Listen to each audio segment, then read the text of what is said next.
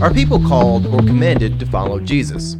In this lesson, we will examine Matthew chapter 4, verse 7 or 19 in the Gospel according to St. Matthew, where Jesus commands a set of men to be his disciples as fishers of men. And as we come to this text, we're really going to ask the question of where does the emphasis fall? Because a lot of times we talk about people having a call, but yet when we come to study the language here, there is a bit more of a command to come to the way of life. The difference in emphasis in calling versus commanding are very important if we are to understand the profound nature of Jesus' interest in moving people from the way of death to the way of life. And of course, when we talk about the way of death versus the way of life, we are looking all the way back to the Didache, which opens up telling us there are two ways the way of death, the way of life. People who live in fallen creation, they start off just bound on the way of death. It's the sort of natural course when one is born into fallen creation and they have inherited sin. But to divert from that, to move back to the way of life, is a very encumbering task, and it comes at a great cost, and it is only possible through Christ Jesus. So, welcome to Kingdom of the Logos, a Christian program of critical thinking and adventure produced by clergy in the Church of the Nazarene. I'm Pastor J. Dylan Proctor, and I've got one other here with me in the studio, here in Cord Purgatory. I'm Pastor Anthony Allegria. And today we are going to be looking in the Gospel of Matthew. We're going to be starting in verse 18 and we're going to go to about verse 25, but we're going to break it up in different passages. Anthony, why don't you go ahead and start us off today by reading 18 through 22 in the Gospel according to St. Matthew. As he walked by the Sea of Galilee, he saw two brothers, Simon, who was who is called Peter, and Andrew, his brother, casting casting a net into the sea, for they were fishermen. And he said to them, Follow me, and I will make you fish for people. Immediately they left their nets and followed him. As he went from there, he saw two other brothers, James, son of Zebedee, and his brother John, in a boat with their father, Zebedee, mending their nets, and he called them. Immediately they left the boat and their father and followed him. All right, so we read this, and I don't know about you, Anthony, but you kind of get this, and it's almost like a fairy tale setup where you've got this call to adventure. And of course, we're doing this whole series, The Adventure of Holiness, and you find so many people that are really called to go on an adventure of holiness as they walk the way of life. Moving away from the path of death, they come towards the way of life, and it's very much an adventure. And this is really set up like something you might find in some sort of fairy tale or a great epic or a great poem where you see some kind of everyday people. They're approached literally by God, and they're told to get up, come, follow me. What do you think about that? Does that ever stick out to you, Anthony? Just how this is set up like something we can all relate to. We can all see ourselves doing mundane things like being fishermen. Just out of nowhere, God comes and calls and says, Come. I think there's definitely a lot of room to expand on that. Um, obviously, of course, uh, I guess every moment matters. And it is the little moments that, you know, they matter just as much as what we often think of as the larger moments. And so um, maybe God is calling us to particular things when it, and it could be just in mundane mom- mundane moments in our life. We could well, I will say you say God is calling us. We're going to kind of put some questions around that. Is he calling or commanding us? Because that's where things get interesting. One can still ignore a command, even though they it's a lot more serious to ignore a command than it is to ignore a call. But we'll get to all that. So let's talk about this. So Anthony, he just read from Matthew chapter 4. And as we read through this scripture, this selection out of Matthew 4, we can see how Jesus calls the first disciples in the gospel. And again, we are reminded that there are two ways the way of life and the way of death. But ultimately, when we look at this, we are kind of challenged to say, is this a call that is a more casual suggestion to come with me, or is it something which is a bit more serious, like a command? People born into fallen creation are by default set on the way of death, but Jesus comes to offer an entrance into the way of life. And when he does this, when he initiates this transition, you know, we talked a little bit about the metanoia a while ago. I believe it was last Wednesday. We talked about the metanoia, which it is what we get in English as repentance, but it's a change of the mind. You are going beyond the direction that your mind was already moving towards. So basically, your mind is going towards a certain end. You've got a certain set of habits, a certain set of behaviors you like to do in life. When the metanoia is enacted in your mind, sort of this repentance, you are changing that. You are changing the direction of your mind.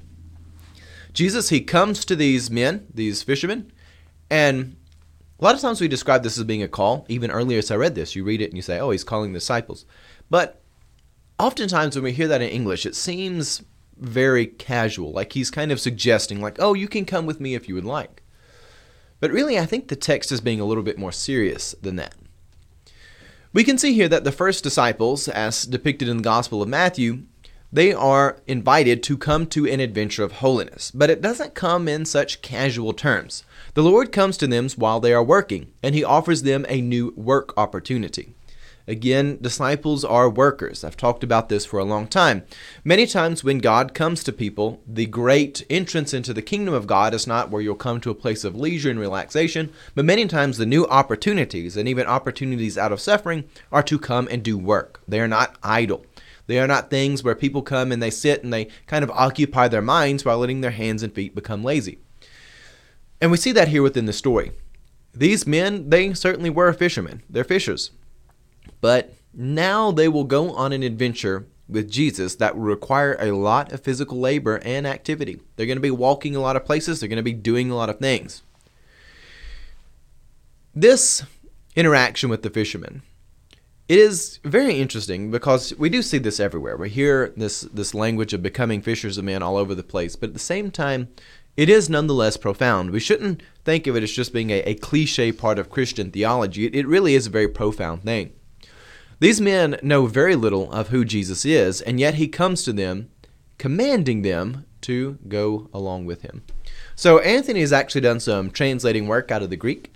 Anthony, would you share with us what Jesus says to them when he comes in chapter 4 verse 19 what exactly does does Jesus say come behind me and I will make you into fishermen of men all right so that's Anthony's translation of the Greek so good job to Anthony for doing his studies and getting there but Anthony, would you justify to me a little bit why you chose to translate that in the way you did, and what is so different about saying "come behind me" rather than just saying "follow me"?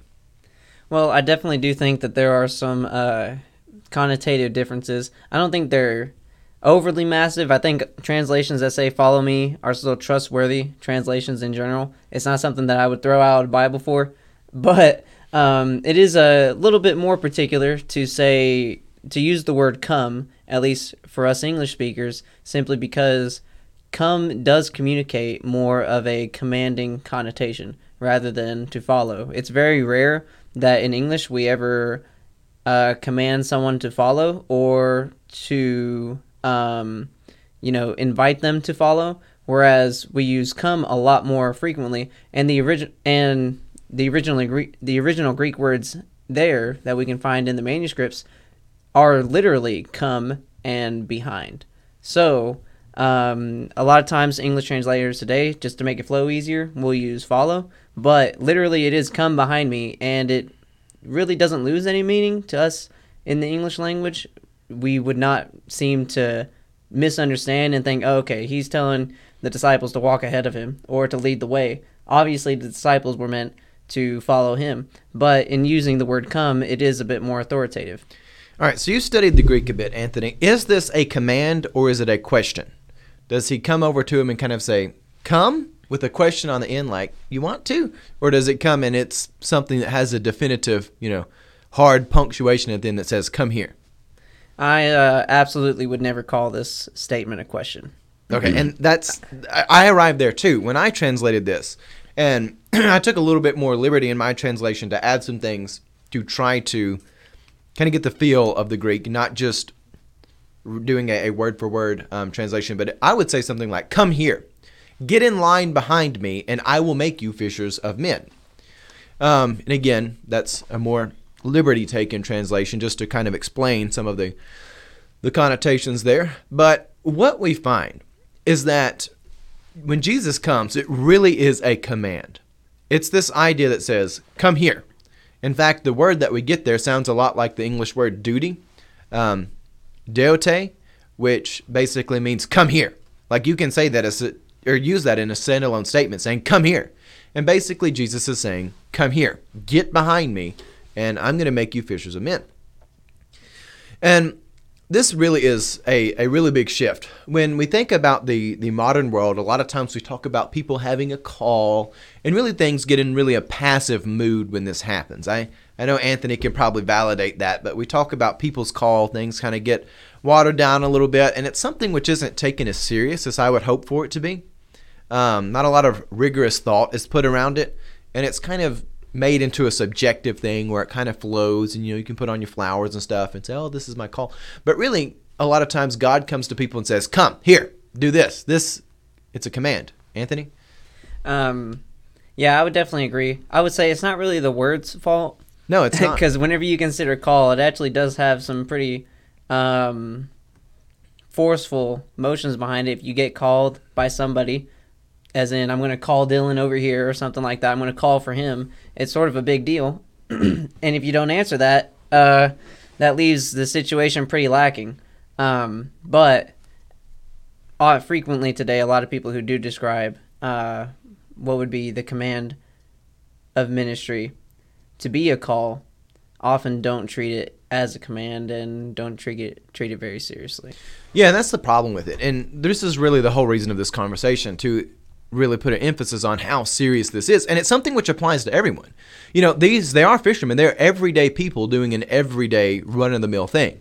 Something like a fisherman is kind of necessary to make society run.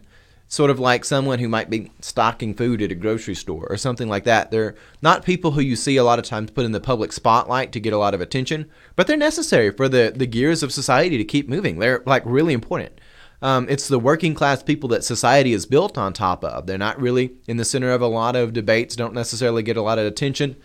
You know, when we read stories and we write stories, we don't always want to emphasize like somebody just stocking food or being a fisherman. We want to say, well, where do they go after that? But when God looks at the world, God says, no, these are the people I'm coming to. It could be any one of you. And you know, they're not people who are skilled orators. They're not people who have a long list of public speaking and a big repertoire of all the things they've taught. They're just everyday people, and God comes to them and says, Come, get behind me, and I'll make you fishers of men. And another thing with, with calls and commands, like one can disobey a, a command, obviously, but it's a lot more serious to disobey a command than it is to just ignore a call. You think of like a phone call, something happens. I know there's like an insane amount of robocalls that happen. Most of mine are like credit card stuff or, you know, sign up for insurance or something like that. Uh, you know, I, I get like a crazy amount of these throughout the day, but, you know, I, I've got to where I ignore a lot of them. And unfortunately, that sometimes means that I miss some important calls that I'm needing just because I put my phone on silent because I was sick of getting like four calls in a row that were just a computer. But at the same time, ignoring a phone call is not as serious as someone ignoring a direct command. You know, a lot of you have seen the dogs that I have. Um, I only have one dog now, but Count, the blue heeler, you know, he knows a lot of commands. Most of them are in Russian. I talk to Count, you know, I tell him things. You know, it's a lot bigger deal if he disobeys a command than if I'm just laying with him in the floor and being like, "You want to play with your toy? Do you want the donut or you want Pikachu? Which one are we gonna play with?" You know, sometimes he'll be like, ah, "I don't really want to play right now." But when I'm doing things like trying to show him tricks, even he knows it's bad to disobey a command. Like he he feels shame over it even when he does it. So it is a lot more serious to disobey a command than just a more casual call. Anthony? Um, I would actually I would disagree just a little bit and say that it is a big deal to ignore a call, but on the flip side of that, a lot of people treat calls today today as though it could simply mean that anybody could have answered it. Yeah. And well, yeah, that is so, true. Yeah. uh, you know, um, it's sort of this like idea of like a vague call that anybody could have answered. It's not personal and it's not direct. Whereas with command, you do get the full connotation that it is if you received a command, it is going to be directed towards you personally. Um, it's not just something vague that anybody could have just picked up and heard and decided to go upon. Though, please hear me whenever I say that anybody can choose to follow Christ. I believe Yeah. that we're all commanded to follow him. But um, it's not just a vague call that we have. It is a very direct and personal command. Though I will also say that that I, I think that's more just the way that a lot of people treat the word call. Yeah. We should really focus on, uh, you know, um, enforcing the idea that The reason why do carry commands with them. Well, the reason why I would say that calls don't always carry a command because like somebody can call you back. Like if you get a command, say you're like on a ship and someone says, "I need you to go do that right now," or even like you're doing something like farm work and somebody says, "Go do that." Like there's an immediate need for you to respond and carry that out. Whereas something like a call may actually be a casual thing. Somebody calls and says, "Hey, would you like to hang out or have lunch today at noon?" And something may happen. They may say, "Oh, well, we'll reschedule that." There's sort of an looser and wider spectrum of what a call can relate to, whereas commands are usually kind of pointed in the situation this needs to be carried out and answered now. Whereas you don't always get that with a call. Something but I do follow what you're saying, and that, that is a good point. And going back to our study of the language, because that's really what we're doing here, um, we are trying to emphasize how serious it is when Jesus comes. They are commanded to join him. They are commanded to leave behind their current work and begin service under Jesus as he goes on his holy quest of ministering throughout the land. Again, we've been calling this whole series the Adventure of Holiness, and it is just that. And a lot of people, they find themselves wrapped up in this. Even people who would never expect it, they find that, oh, God is interested in me. He does want me to go on the adventure of holiness too. And that is the story of all of us on humanity. God wants all of us to turn from the way of death and move back towards the way of life. These men, these fishermen, they are equipped for labor. They are not workers who are used to doing intellectual or oratory work. They're not people who have been out doing public debate. Again, in ancient Greece, there were people who were just public debaters. They would debate things. They would be hired to be making public arguments, even if they weren't their own arguments. Sort of like we have people now who do, um, like lawyers and things like that. You get hired to make an argument on behalf of somebody in a court. This has been going on for a long time. But these men, they have no qualifications like this. They have nothing around them that would make them obvious choices as disciples for, rab- for a rabbi. Forgive me. Got something in my throat. Yet they are commanded to do so all the same. It is important to emphasize the command nature of Jesus' interaction with them. Jesus comes to them and he starts something that cannot be ignored. Jesus comes and initiates a new opportunity for these men, and they really are commanded to get up, leave everything behind, and join him. Jesus comes to them, and again, they'd been out there working. It's not a petty thing. You know, people are doing serious things, they have their livelihoods, but Jesus says, No, come with me.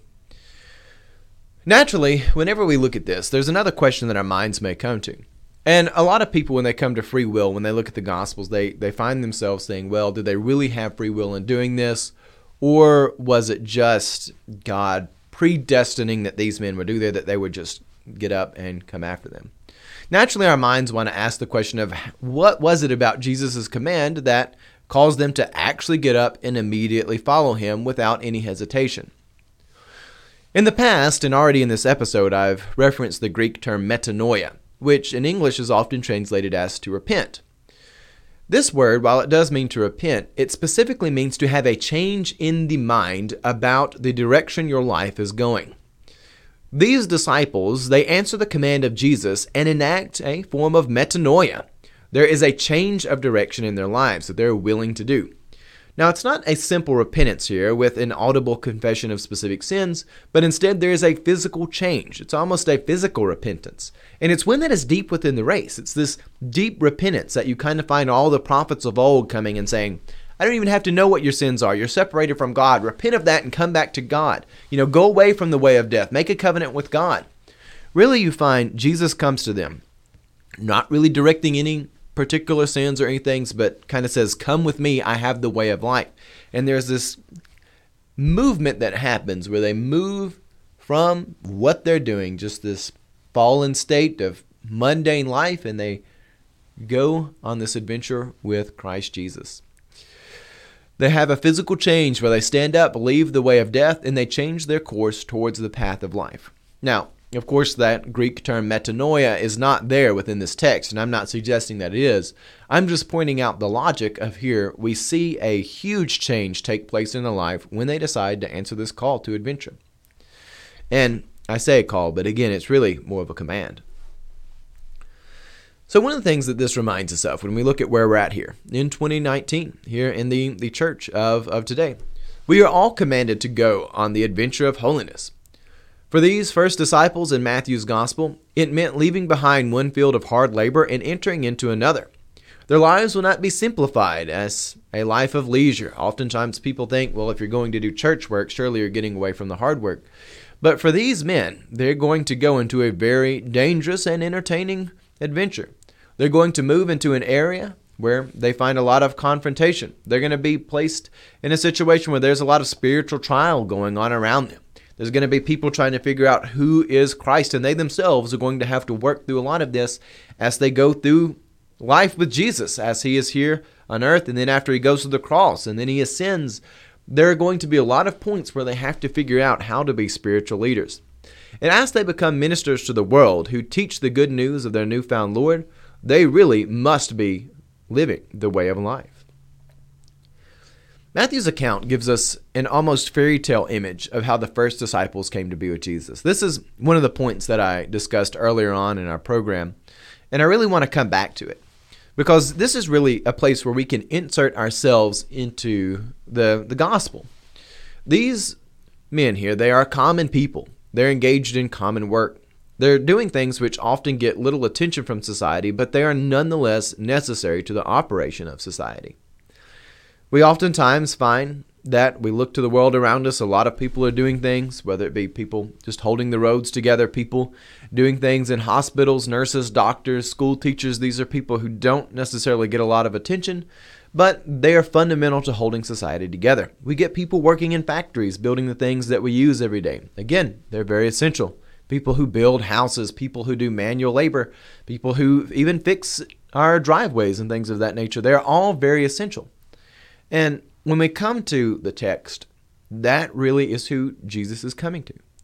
These common people doing common work, and they are commanded to get up, follow him, follow behind him, join him on his mission. And you've got to think, for these people here, again, it is very fairy tale like. Their lives they're about to be forever changed. They will go from being everyday common people, who would normally be overlooked by history, to some of the most influential people in human history. And that's a huge jump. And they didn't ask for it. Jesus didn't come to them and ask for their consent. and they were not special by any worldly standards, but they were nonetheless summoned by God. And this reminds us something about God's nature. There is a difference between what is visible to God and what is obvious to man. Jesus' choice of followers were not obvious candidates for this line of work, but they were nonetheless commanded by the Lord all the same. From the human perspective, we tend to enjoy stories where royal descendants in disguise are waiting to return to their throne, rather than thinking about stories of people being simply at work.